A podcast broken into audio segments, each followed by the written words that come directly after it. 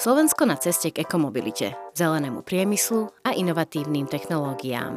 Hovoríme o naozaj veľkých investíciách znižovaní emisí v osobnej aj nákladnej doprave. Dôležité je, aby na transeurópskych koridoroch bola dostatočne hustá sieť nabíjacích staníc. Pri nerezidenčných budovách musí byť najmenej jedna nabíjačka pre každé dve parkovacie miesta. Verejné financie do ekoprojektov v súkromnom sektore. Nie je to len o nabíjaní, je to aj o poskytovaní služieb, platieb alebo zúčtovania oteplovanie na Slovensku prebieha oveľa rýchlejšie, ako sa očakávalo. Treba zmeny aj v stavebníctve, v zásobovaní elektrickou energiou, viac sa snažiť využiť slnko, vietor. Toto je podcast na plný prúd s Patrikom Kryžanským zo Slovenskej asociácie pre elektromobilitu.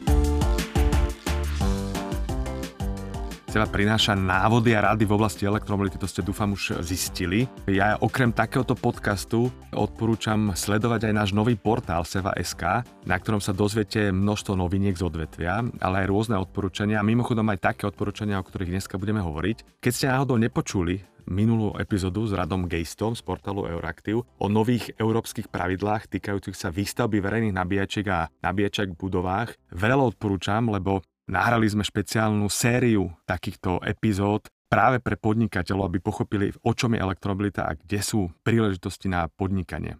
Každopádne v našom novom miniseriáli sa chceme z rýchlika venovať daňovým aspektom zavádzania elektromobilov do firiem.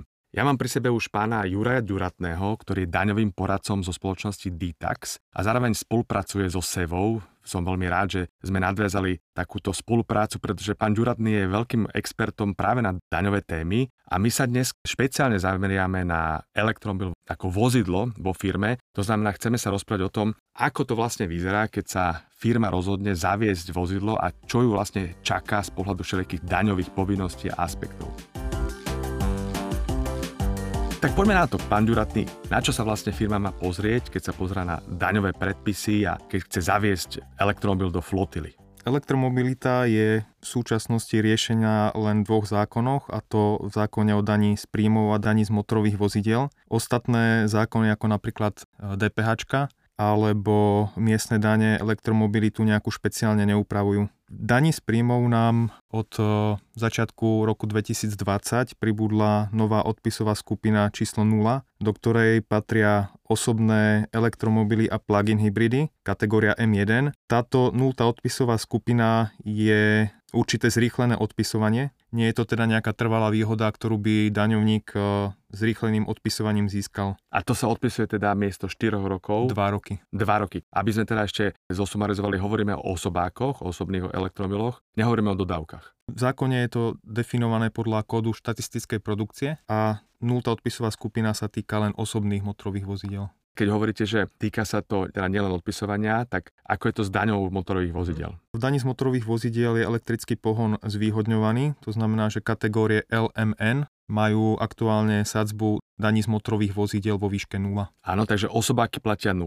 Touto nulovou sadzbou dane z motorových e, vozidiel môže daňovník e, pri osobných vozidlách ušetriť nejakých 100-150 eur ročne, pri nákladných to je podstatne viacej. Takže aby sme si to zosumarizovali, tak máme výhodu, že rýchlejšie odpisujeme a máme výhodu, že neplatíme daň z motorových vozidiel. To sú tie základné veci, o ktorých sa môžeme rozprávať. A keď sa bavíme o flotile, tak samozrejme nie sú to len osobáky alebo dodávky, sú to aj nákladné vozidlá a autobusy. Nákladné autá bez ohľadu na pohon sú aktuálne prvej odpisovej skupine a odpisujú sa 4 roky. Keď sa pozrieme na autobusy, elektrobusy a trolejbusy, tam to je opačné. Naftové autobusy alebo autobusy na alternatívny pohon sú v prvej odpisovej skupine, odpisujú sa 4 roky a elektrobusy, trolejbusy sú až v druhej odpisovej skupine, ktorá sa odpisuje 6 rokov. Takže paradoxne tu hovoríme, že vlastne elektromobily sú znevýhodnené, teda elektrické nákladiaky a elektrické autobusy, čo pravdepodobne budeme chcieť zmeniť. Je to taký určitý paradox alebo schizofrenia zákona o daní z príjmov, že pri osobných motorových vozidlách je elektrický pohon zvýhodňovaný a naopak pri elektrobusoch a trolejbusoch je znevýhodnený. A tu chcem povedať, že Slovenská asociácia pre elektromobilitu práve vydala aj stanovisko, pozičný dokument ku elektrickej nákladnej doprave a práve tam hovoríme, že medzi nejakými opatreniami, ktoré by sa mali urobiť, je práve aj rýchlejšie odpisovanie, podobne ako je to pri osobných elektromobiloch. Určite, pomohlo by to rýchlejšej adopcii. Pozrieme sa teraz na možnosť, keď spoločnosť nemá financie na účte a vlastne chce si zaviesť elektromobil do flotily, ale potrebuje to nejako odfinancovať. Skúsme si priblížiť, ako to je možné. K dispozícii sú leasingové spoločnosti a leasingové financovanie. Medzi tradičné produkty leasingových spoločností patrí finančný a operatívny leasing. Skúsme si to priblížiť, čo to znamená. Finančný leasing e, je vhodný hlavne pre tých daňovníkov, ktorí majú úmysel elektromobil vlastniť a nadobudnúť po skončení nájmu. V prípade finančného leasingu elektromobil odpisuje nájomca, vykazuje ho na súvahe. Nevýhoda finančného leasingu môžu byť e, o niečo vyššie splátky, keďže potrebuje zaplatiť celú obstarávaciu cenu vozidla. To znamená, že odpisuje si to firma, ktorá si to auto požičiava alebo tá lízuje. Aj keď není právny vlastník, je len ekonomický vlastník, zákon o daní z príjmov umožňuje odpisovať nájomcovi. Dobre, a teraz sa pozrieme na ten operatívny leasing. Ten je vhodný pre tých daňovníkov, ktorí majú úmysel predmet užívať a po skončení nájmu ho vrátiť leasingovej spoločnosti. Vtedy nájomca účtuje o nájomnom ako o službe, predmet odpisuje a eviduje na súvahe leasingová spoločnosť. Výhodou operatívneho leasingu môžu byť e, nižšie splátky a širšia ponuka služieb.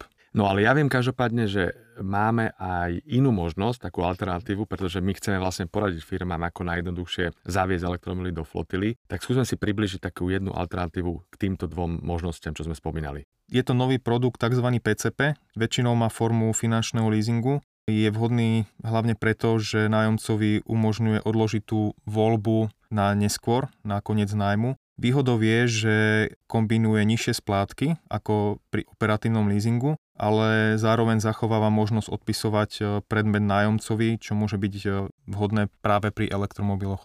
Takže ak sa pozeráte na to, ako odfinancovať, tak máte tri možnosti, bez toho, aby ste museli zaplatiť cash zo svojej banky, klasický operatívny alebo finančný leasing a potom je tu alternatíva PCP.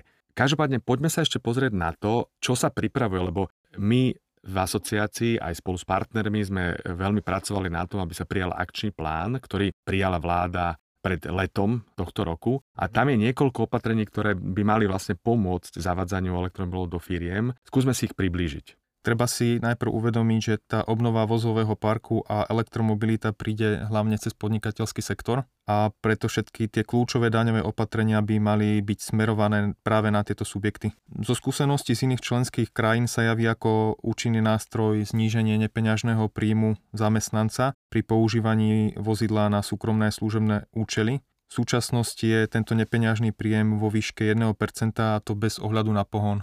Je to demotivujúce pre zamestnávateľa, ktorý poskytuje elektromobil zamestnancovi, pretože vyššia obstarávacia cena elektromobilu automaticky zvyšuje nepeňažný príjem zamestnanca a to má za dôsledok to, že platí vyššie odvody zo zdaniteľného príjmu. Každopádne máme dobrú správu, lebo akčný plán vlastne uvažuje, respektíve je tam schválené opatrenie, kedy by sa mal tento poplatok znížiť. Takže nebude 1%, ale 0,5, respektíve 0%. A musím povedať, že už sa o tomto opatrení aj rozprávame so zodpovednými ministerstvami, pretože našťastie to berú celkom zodpovedne a vieme, že by sa to mohlo objaviť v nejakej ďalšej novele zákona o daní z príjmov a týmto by sme sa vlastne mohli priblížiť ku ostatným krajinám, akým je napríklad Rakúsko, Belgicko alebo Nemecko, kde vlastne toto opatrenie veľmi pomohlo adopcii elektromobilov vo firmách. Súhlasím, dočasné zníženie nepeňažného príjmu na nula by určite pomohlo zvýšiť adopciu elektromobility na Slovensku. Ale my sme sa každopádne rozprávali ešte aj o nejakých iných opatreniach, napríklad keď sa bavíme o výdavkoch na spotrebovanú elektrinu. V tomto prípade by určite pomohli jasnejšie a zrozumiteľnejšie pravidla pri uplatňovaní výdavkov na spotrebovanú elektrickú energiu.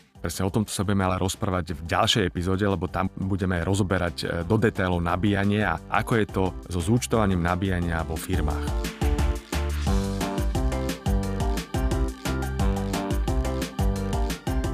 Je tu záver dnešnej epizódy. Verím, že sme vám prinesli veľa užitočných informácií. Vaše otázky a pripomienky píšte na mail krizanský.seva.sk alebo nechajte odkaz na Facebooku pod statusom Slovenskej asociácie pre elektromobilitu. Vypočuť si nás môžete na podcastových platformách Apple, Spotify a Google. Tento podcast vznikol ako iniciatíva Slovenskej asociácie pre elektromobilitu. Produkcia strich a mix Oksana Ferancová. Ja som Patrik Kryžanský a želám vám šťastnú jazdu na plný prúd.